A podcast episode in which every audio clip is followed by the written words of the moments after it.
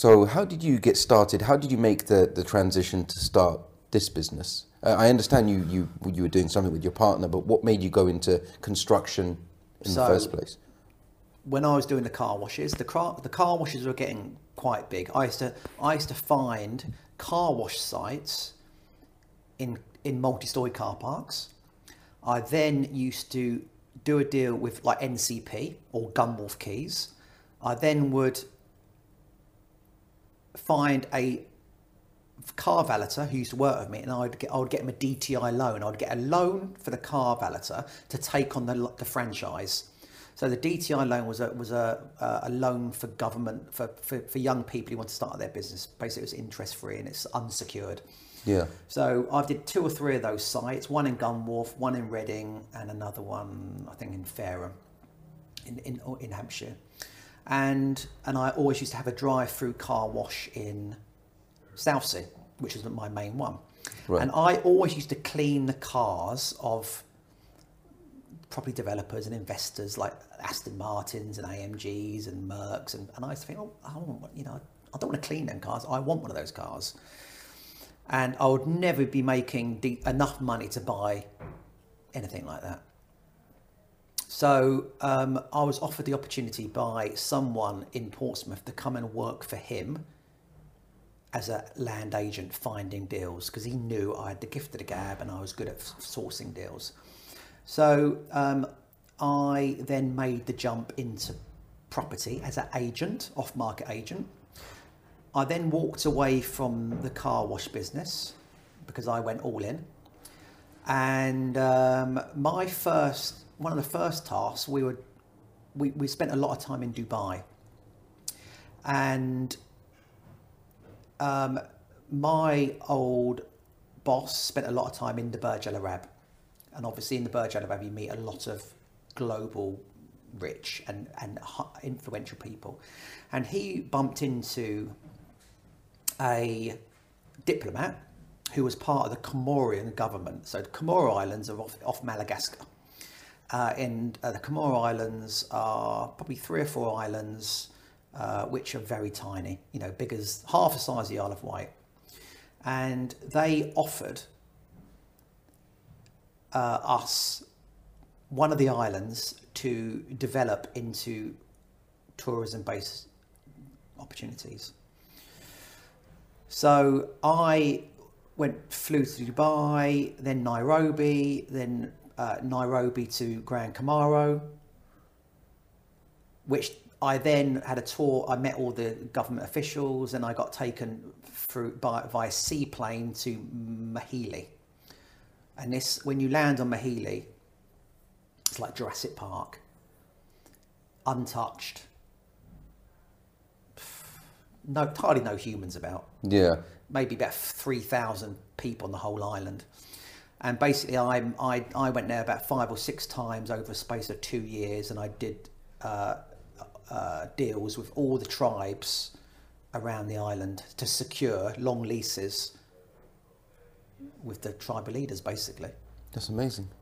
Yeah, so it went on for quite a while, and that sort of that took you know my negotiating skills, and I didn't have I didn't know what I was doing really. You Yeah. know, who I was I was cleaning cars six months before. Yeah, Then right. I'm I'm doing these deals with uh, you know government officials with security with their machine guns standing around me. Um, and then, unfortunately, that really didn't go any further because the credit crunch was coming.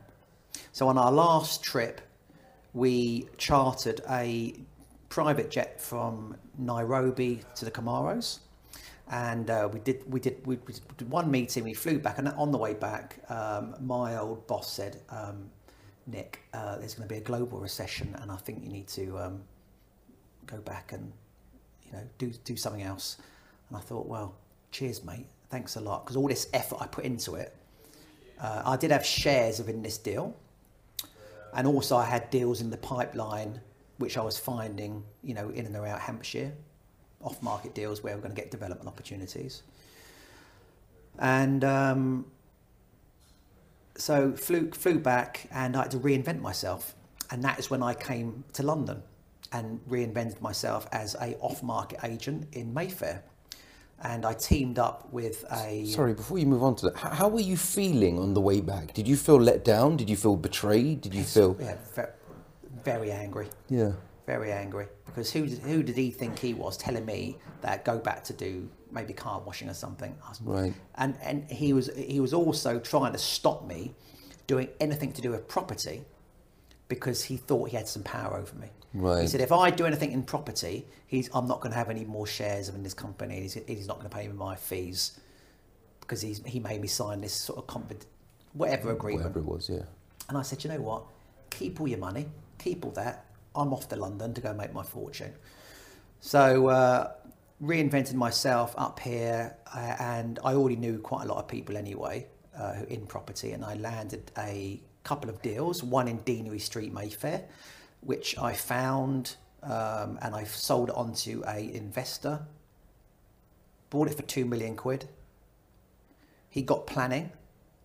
We sold it for three million quid about six months later. So I had my fees on the way in and I had my fees on the way out.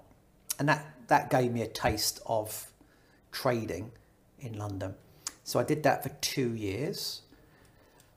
Then uh, one person uh, who knew me through this other guy said, Look, if you find a property, I'll give you the money to do it. So I found this uh, studio in Primrose Hill, and it was on with Savills Auction. We bought it for two hundred fifty thousand. I spent, I think we spent thirty k on it, and then we sold it a week later for three fifty. Impressive. So we did that. Yeah. I think I made 10, 15 grand out of it. Then we found a property in Holyport Road in Fulham. Bought that for 550. Spent 200 grand on it. And then we sold it for 950. And then that's when we started to grow. That's when I that's when I brought on board my ex-business partner because he was the builder we bought him I brought him on board and then after we'd done one the neighbours kept going can you do us can you do mine can you do mine and that's what that's what made us stay in Fulham Right. So from that it was like a snowball effect from there you know our first job was like a little loft conversion then a side return then a kitchen extension then someone said to us can you do a basement we'd never done a basement in our lives before but guess what sure we'd do a basement Of course. so that for the first basement job was a basement, side return, loft conversion, pod room, full refurb, and it was about a 700 grand job. And that was our biggest one then. Wow. And then off the back of that, we did another one and another one. Then we landed a really big one, and then another one. Then it was a two million pound job. Then, th- then, we got, you know, then we moved into this office here about five years ago. And um, yeah, we landed, you know, a 10 million pound project build cost.